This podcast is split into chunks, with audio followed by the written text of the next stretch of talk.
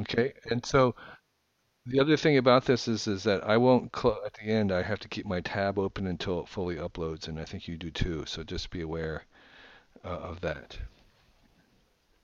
You can't close that window or, or that tab. Keep keep it open until it tells you that everything has been uploaded.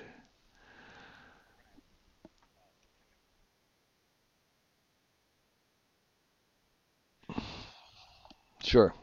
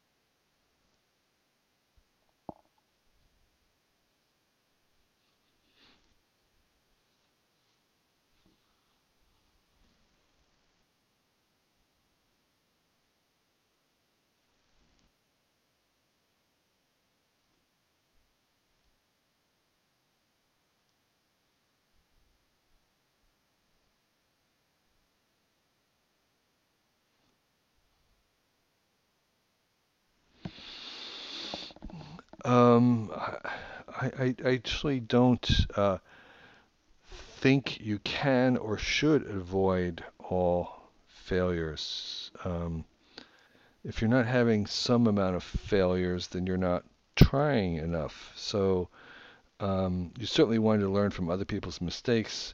I, I like Esther Dyson's um, advice, which is keep making new mistakes. Um, and so, uh, you know, yeah, you, you, you definitely want to read or watch videos about people and how they work and what they do to try and avoid common mistakes, although you probably won't avoid all of them. Um, but you do want to try things where you aren't even sure you can get it done, and maybe you won't. You want to try things that you don't even know you can do, and maybe you won't be able to. So, um, uh, I think if you have a failure-free life, then you haven't really pressed hard enough. Um, so that's what I would say.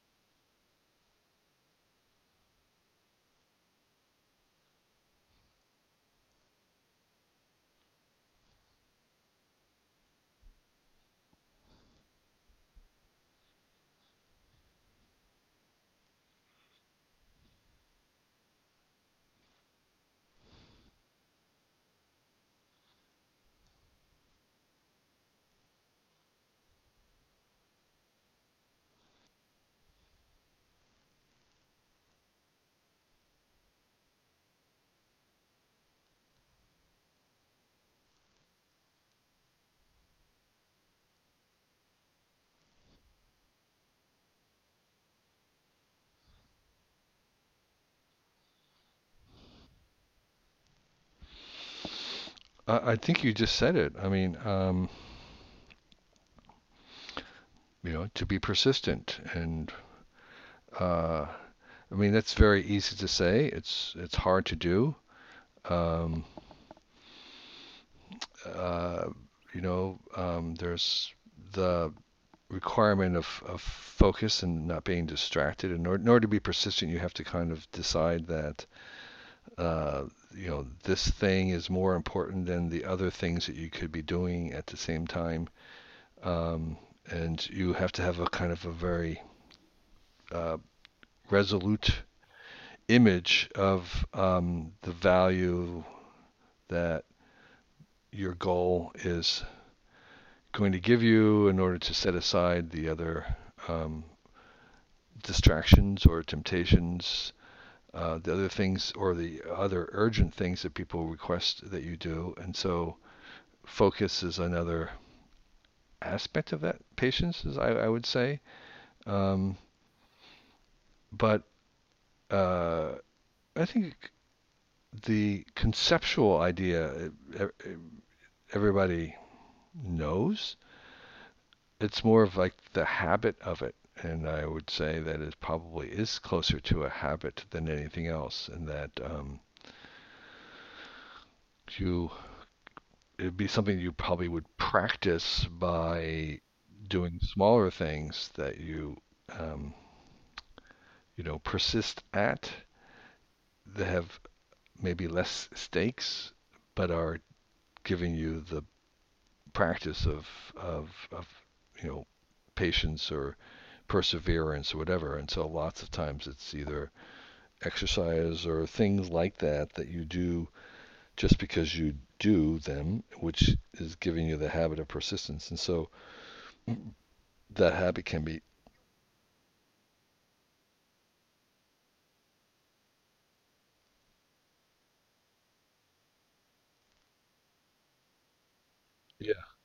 I'm I'm not really the expert on this. Um, no, no, no. And um, I and, and I'm not an expert in the sense that um, two ways. In, in the sense that I can teach it. I mean, I think um, I'm not even sure that I do it, and if I do do it, I'm not even aware of it enough to teach it. And I think to really teach it, you have to um, uh, be aware of the variation that exists in the world. So, like, you know, a great math teacher is not just somebody who knows how to do the math. There, there are people who know how to do math, and then there are teachers of math. And the teachers of math are, are great teachers because they have kind of like they understand all the problems that people have. They understand the different ways in which um, math can be done wrong, basically. And so I'm I'm very very sure that a lot of people who do things well are necess- not necessarily the best teachers of of those things, and um, uh, you know my encounters with people who are really smart is that a lot of them are really lousy teachers in what they're really expert at, and that's not just whether a lot of people who are really good in sports are actually not very good teachers of it. So teaching requires, to me, requires uh, a familiarity with uh, not just the material, but also the problems that people have with it, and they can address that. So, this is why I'm saying, yeah, I'm I'm not a very good teacher of this. I don't I don't feel that I have.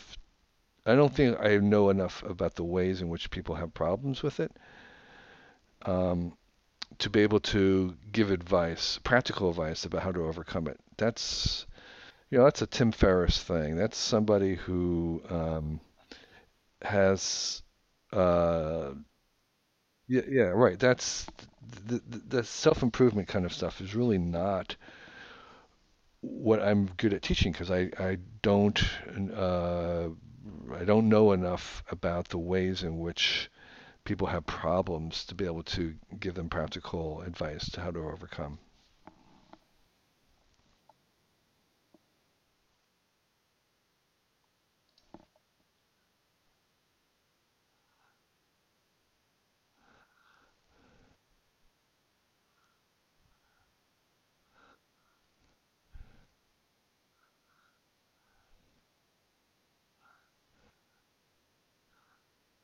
Right. Yeah. Yeah. Yeah. I, I've right. I've always had just temperamentally. I've been very optimistic. I've been very self-driven. Uh, been very um, self-disciplined, just naturally, and I didn't have to try to do that.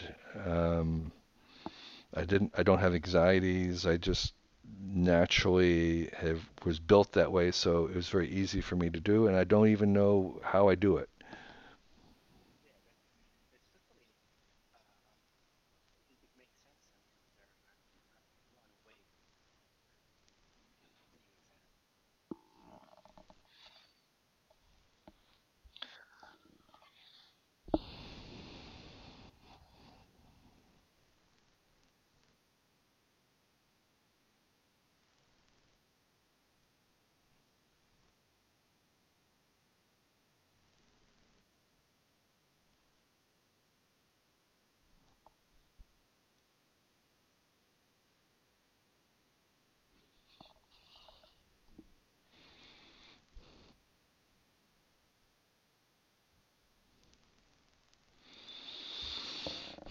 How did it feel like? Um, I'm uh, uh, I, I, I want to answer your question, but I'm I'm really conf I'm not sure I, I, I know how to. And um, um, it's uh, again um, I I have to say that you know I, I probably never thought about it very much. Um, it wasn't very deliberate in that sense of it was just something that I did naturally even as a kid. Um, you know, through middle school onward. Um, so I don't know. Um, it was like water, right? It's just it's like just around me. I maybe not even aware of it. Uh, I don't know what to think about it because it was always there. So um, here's a suggestion. I, I think this is not going to be productive for you. I think I would suggest talking about something else. Yeah, I I think I don't have very much to offer you on on this subject.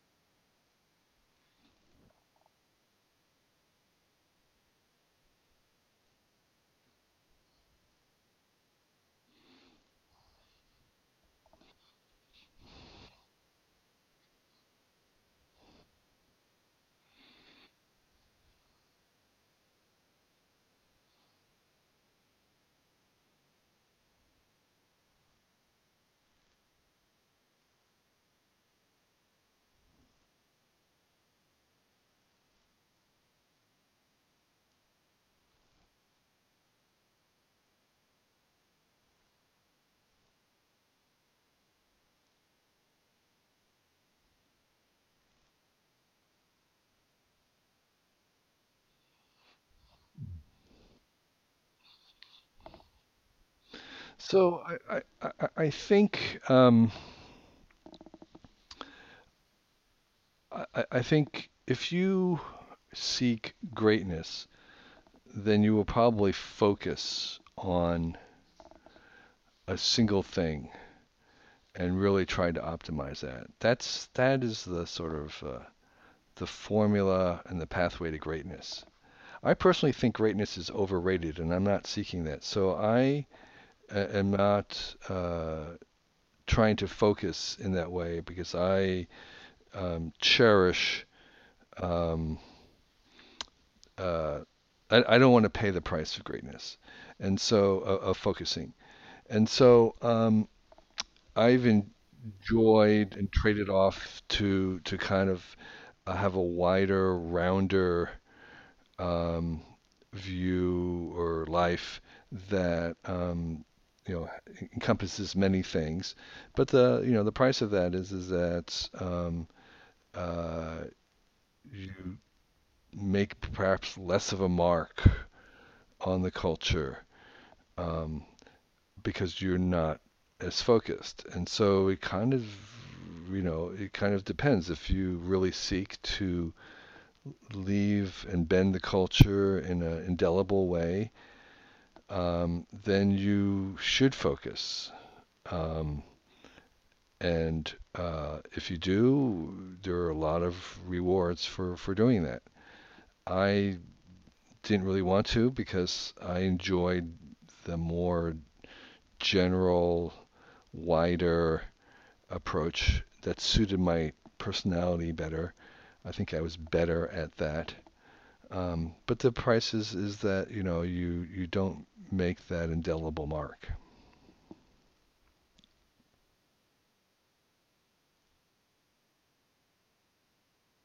Right. Well, yeah. I mean, that's that's my definition of greatness is that you have uh, that you you you make a a difference to people way beyond your, your normal circle of friends, and you um, you bend you you affect uh, you affect a great number of people.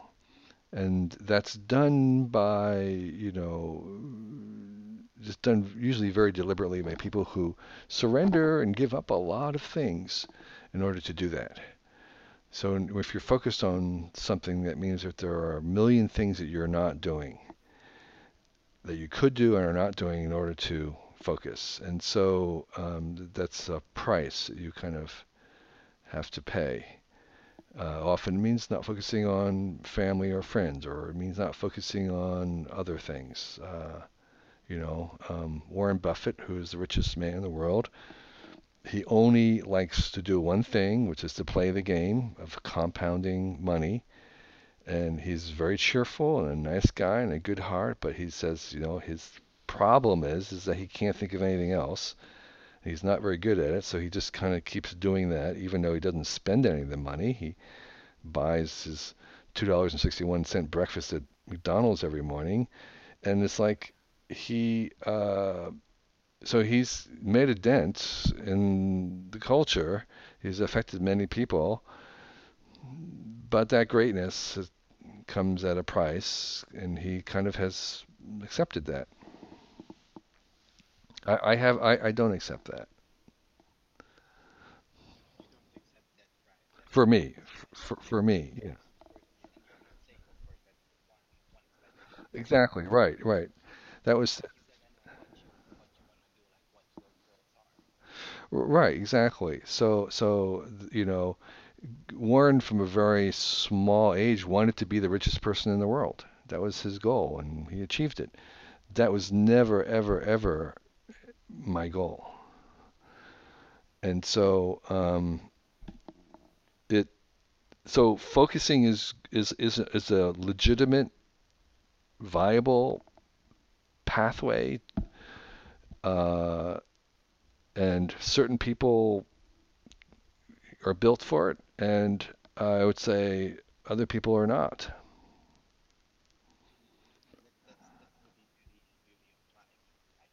Exactly. And and so to your question, part of what your job is, or the job of the listener, is to determine what you're suited for. Uh, and to kind of, you know, spend your life in trying to discover, you know, uh, what you're best at. And um, that can only be done by trying things, and so therefore there's going to be a lot of failure because a lot of things you're going to try, you're, you're going to discover that you're, you know, either not good at or not the best at or um, not singular at. And for me, it's all about coming to something that you're singular about, meaning that not only are you do you enjoy doing it, not only are you good at it, but you're the only one who can do it. And um, if you right, if you can arrive at that final one, you are very, very, very lucky. um, and it t- will take most of your life to get to that third stage. But um, you'll be extremely happy if you do.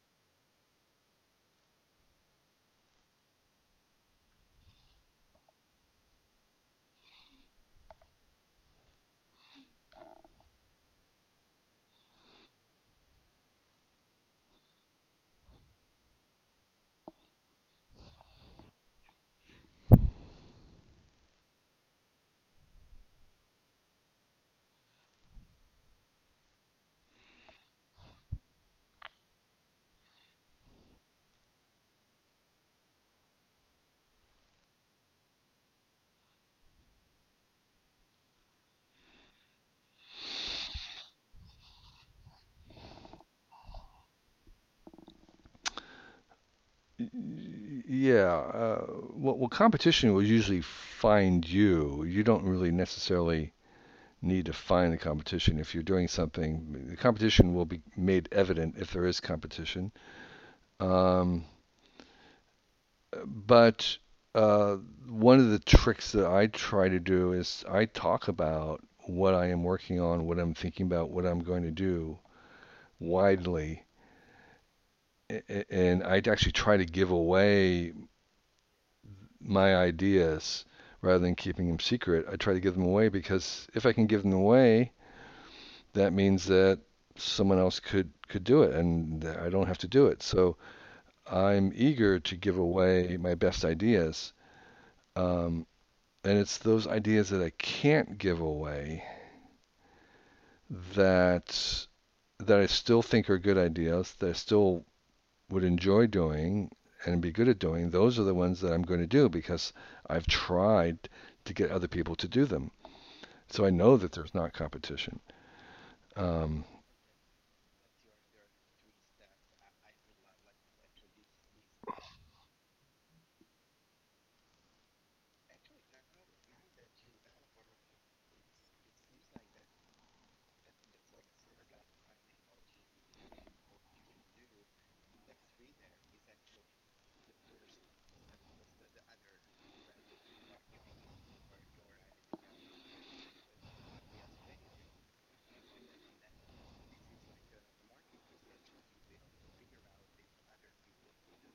right, right, exactly, right. So I'm talking these days about world government and stuff, and I tell everybody I meet who wants to hear about it. And so far, um, nobody thinks this is a good idea. So okay, that's that's great because that means that um, you know there's you know there are, there's if there are competitions, there's not that many. So um, yeah, I mean it's also a way to find allies. It's not just competition. Telling everybody what you're going to work on is a way of also finding uh, you know partners and and um, identifying people that you do want to work with together. So um, I so I you know I'm a big believer in kind of sharing uh, what I'm doing rather than hoarding it. Um, there are there are you know there are reasons to uh, not release thing. I mean there are there are, there, there are timing issues th- where you need to protect something uh, that's in progress. Yeah, yeah. I'm just saying. I'm not talking about the uh, you know necessarily doing uh, the whole process in the open. Um, although there are good reasons to to do those at different times depending on the project. And so I've I've blogged my books in the past, and that was that open process was very very helpful. Um, but I'm just saying there are there are there are reasons to protect something that's in process um, once once it's going. Um, but in general, I think um, I find being open about what I'm interested in and what I'm thinking about to be extremely helpful.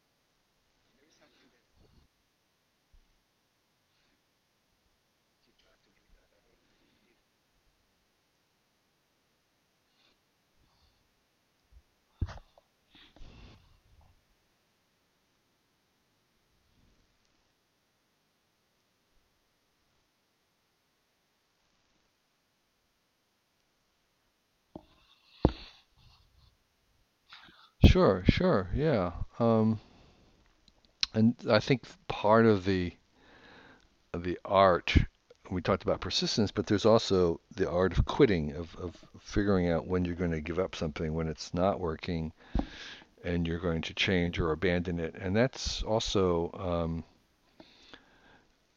uh, I, I, I, think that's probably not talked about enough, which is that, yeah, you're never going to give up except when you're definitely going to give up. And so, um, uh, that so so quitting um, is underappreciated the power of you know abandoning something um, and and it's much harder to do in some ways in my in my opinion than being persistent persistent you know is sort of like um, like being stubborn you just kind of do it but to give something up um, and abandon it um, after you've invested time into it is can be very very difficult. But it's often you know the thing to do, and um, that's where I find um, uh, others are helpful. So so uh, I, I think the reason why we are not living by ourselves. The reason why we are surrounded by family and friends and 7 billion other people on, on the planet is that they're there to help us see things that we may not be able to see ourselves. And that's both the positive and the negative. Um, and so, you know, you can't rely on other people's decisions about whether you should do something or not but that should certainly be part of that signaling process. And the same thing about giving something up. Um, I think there it's maybe even more important to um, uh, tap into people outside of you to see whether or not um, your persistence is actually um, a positive force or, or is it a negative force. So the difference between persistence and stubbornness is very, very fine. Um, and I think often has to do with the role of your ego. Um, and if you can balance that with a reality check, um, other people outside can help you with that reality check. So, never giving up is great, except if you're, you know, that's the definition of insanity, right? If you keep doing the same thing um, and getting the same results, but you just keep going it, that's that's what they define insanity is, and so that is persistence. But that's persistence, and that has become kind of um, just blatant stubbornness. So I think you you have to do have to balance it with um, a reality check about whether or not um, you have any forward motion at all. Whether you are failing forward, which is the term in Silicon Valley, means that yeah, you're failing, but you are actually still moving forward in some in some way. But if you're just failing and moving backwards, well then then that's a signal that you have to pay attention to.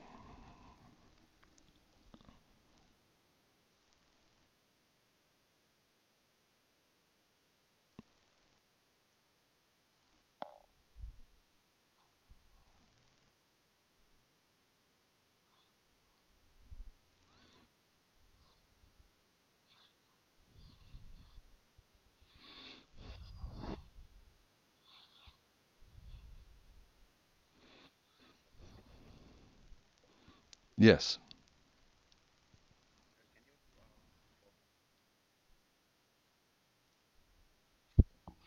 Well, well, um, entrepreneurs have to be realists. I mean, there's a weird combination. You have to be kind of idealistic, and you have to you have to imagine something that does not exist and believe that it can exist.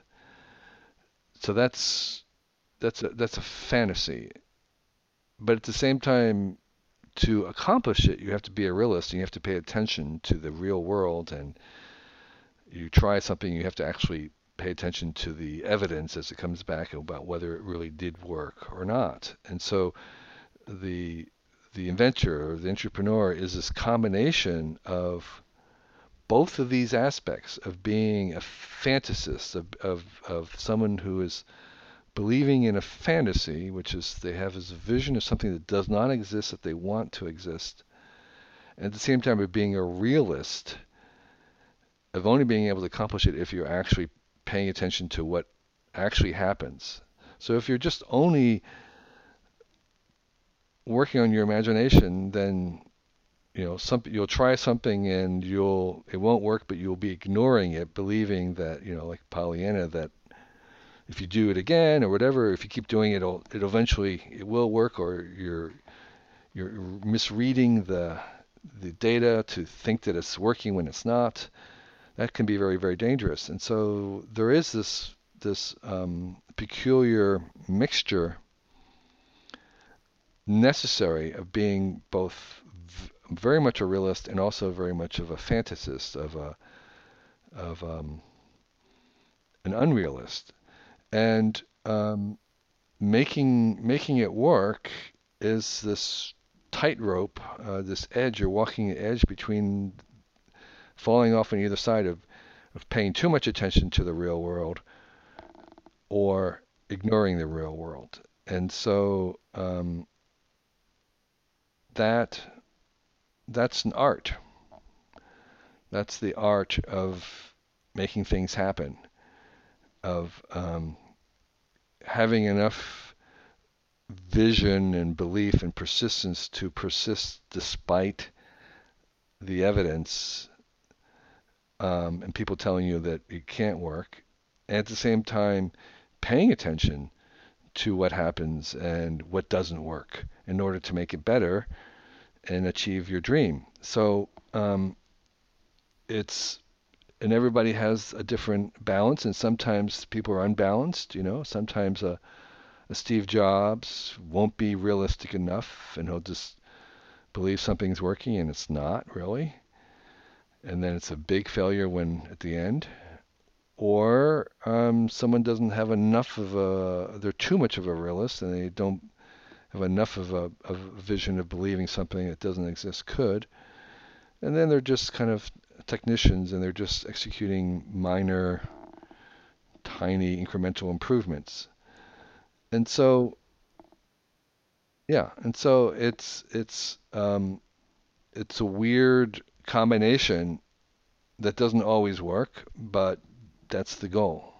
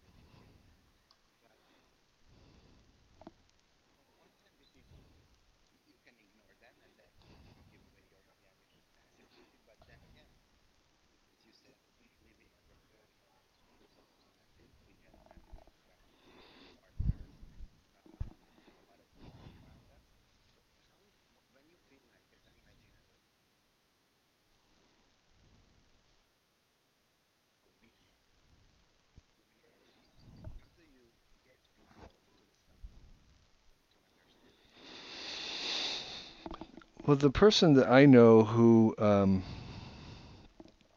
is most effective in getting people to listen and to understand and is able to persuade them is Stewart Brand. And um, in observing him over 30 years of working with many people, the, the thing that has always impressed me that has the, the, the, the trait or the skill that he has that has enabled his success is um, he has a very remarkable empathy for people. So he is able to very quickly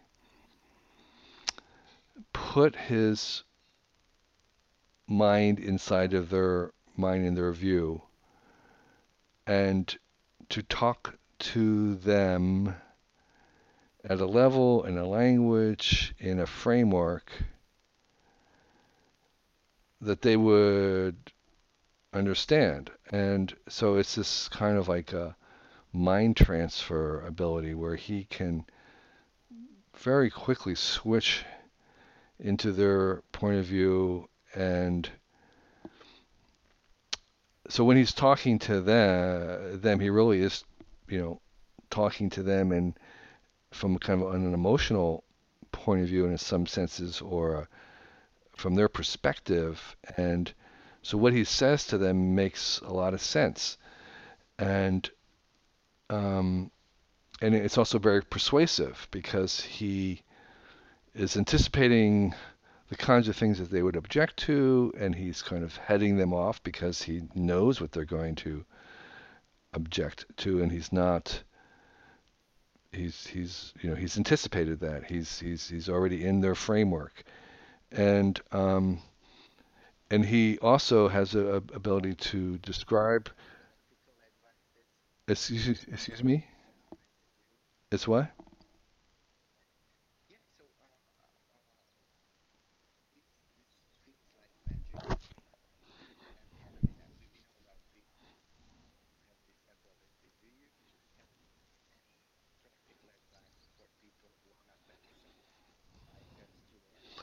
Yeah. Um, I mean, how you become better at it. Um, well, y- yes. I mean, I, mean I, I think this is like another one of these habits, and uh, I, I've noticed something simple as when you're writing an email to somebody. Um, a a very common mistake when people are, say, requesting help from someone else is that they are they have framed their request in terms of the sender's needs. So I'm going to send you an email and I'm going to ask you something, and and the entire perspective of the email is from what I need or what I want or my point of view. But when Stewart sends the email, he's looking at the email from their point of view. And so the question that he'll ask is, well, what do they need out of this? It's not like what do I need? Can I can this email help them? Even though he's asking for something, he he'll switch it completely to their point of view. It's like okay, I'm I'm gonna imagine them getting the email. Um, another person's asking them for help or something. It's like well, doesn't there is no motivation for the receiver. What would the receiver's motivation be? And so it's a it's a habit that begins every single email that he's sending. It's like, well, what what is um, how does the receiver benefit from this email? What's what are they what are they getting out of it? What do they need? What's their perspective when they get this email? So it's it, it's it is a habit where you're kind of um, when you're talking to someone, you try to adopt their perspective and say, well, what are they getting out of this conversation? Or what do they believe or whatever. So so it, it, it is probably a habit that can be done in small ways where you, you can just sort of um, maybe ask yourself what the other person's getting out of this exchange or this this moment. Um, It's just small things. I mean, maybe it's maybe you don't even have the answers. Maybe you're just asking the question again and again. Excuse me? Right, right.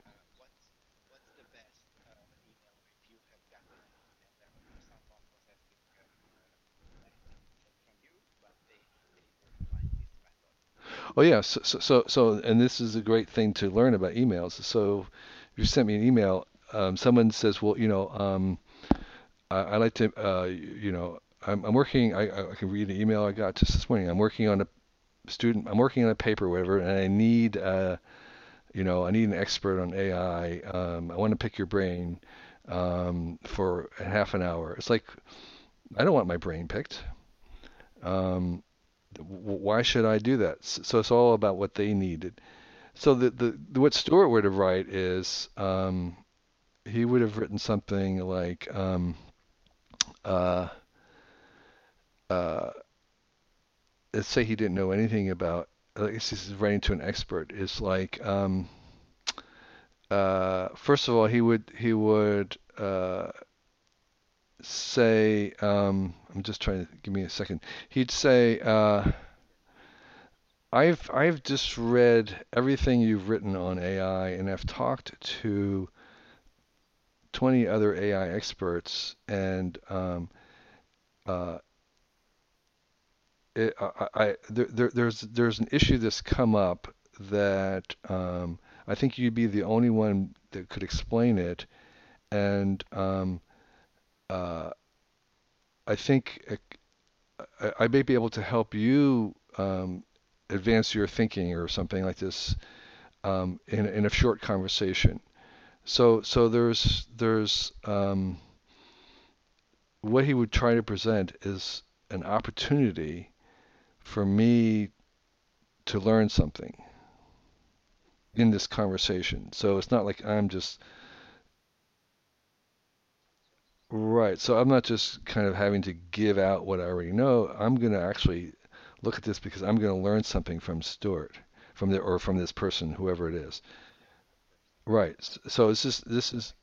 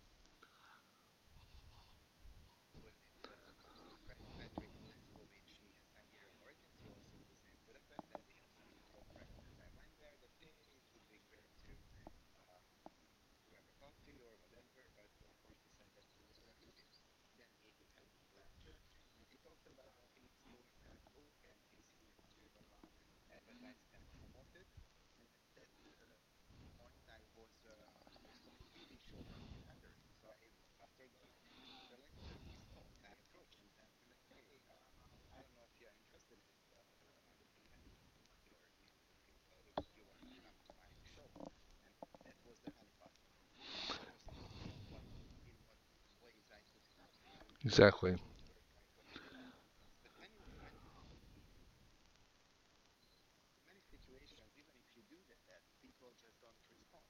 Of course. Well, and, and they don't need to either. But there you, you have you, you have your increased chances of uh, doing that. And by the way, I, I've seen Stewart invite um, hundreds of people to talk to our Long Now talk where we don't pay speakers, and not one single one has ever turned him down because he writes a little letter that they just can't refuse because they see he yeah he paints he paints the advantages to them in such a way that they have never not one person even though they may charge you know lots of money otherwise has ever turned him down because he sees he, sees me on the um on these. And so um uh it's it, it's not honeypot is, is is a way to think about it, but it, the, a better way to think about it is is empathy in terms of you are offering um, you're offering something. You're you're you are helping someone. You're giving them something that they want as part of the exchange rather than just having a one-sided one. In order to do that, you have to actually put yourself in their shoes. And so the only way you can kind of maybe I'd say offer the honeypot is through an act of empathy. And so um, uh, and it's that that's the habit that is broader than just trying to get someone to do something. It also works in having a conversation with them because you are um, you're understanding their their framework, their perspective. It's like when if you're having a debate or whatever, if you can put yourself in their in their view and you can rep, you can uh, view the debate in their views, you have more power. So it's it's a very broad a stance that works well in life in general for whatever you're doing. So, so I have time for one very short last question.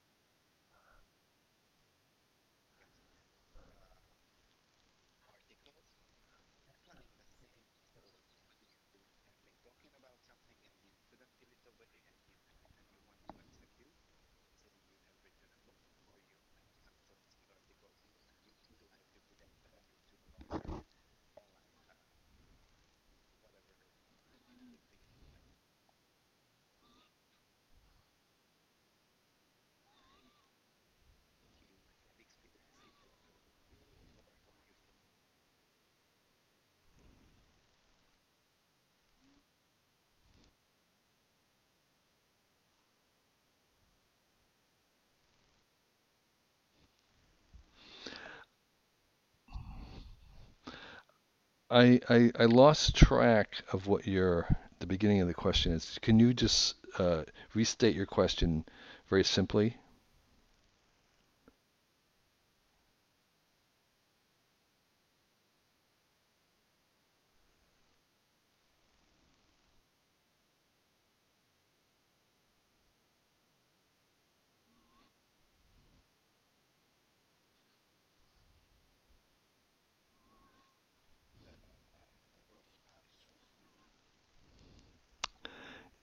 Um, I'm still a little confused. So so so so um, to, to just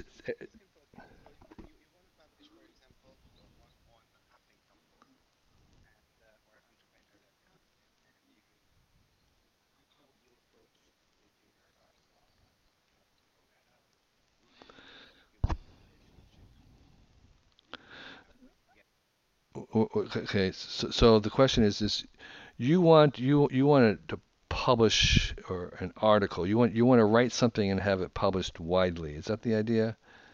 And you want to know how you go about getting published widely? So so the the the the the, the thing um, about established um, platforms like magazines or websites is is that um, uh, they only work kind of off of a track record. And so the track record can be that you're kind of published elsewhere and they can read your material or have read it and you have some name. And so therefore when you approach them you have you know you have a lot of material. And if you're just starting off that's probably not you.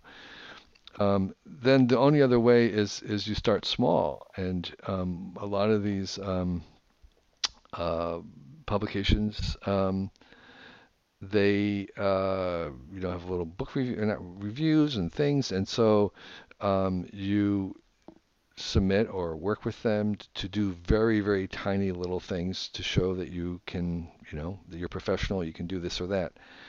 Um, the third way is that you have a blog where you are uh, publishing things, and they're um, and and you have a, a corpus, a body of work that you can point to um, and uh, maybe somebody notices it or something is replicated. So if so, so the comes down to like if you don't have much of a body of work, then you can only go through tiny little steps and accumulate it. If you do have a lot of work, um, you either have uh, uh, someone um, you, you, can point to, and, and you start with uh, something that the people who do read you enjoy. Um, but there's no shortcut to just appearing with a big book and no audience. And so, um, my advice for most people is cultivate a local audience that appreciates you and grow it from there rather than try and land a big audience right away. Um, and so uh, it's an organic. It's kind of like you know, it's like get rich slowly, kind of a, an advice. So I have to go. I'm sorry, um, but I uh, enjoyed this, and thank you for ha having me.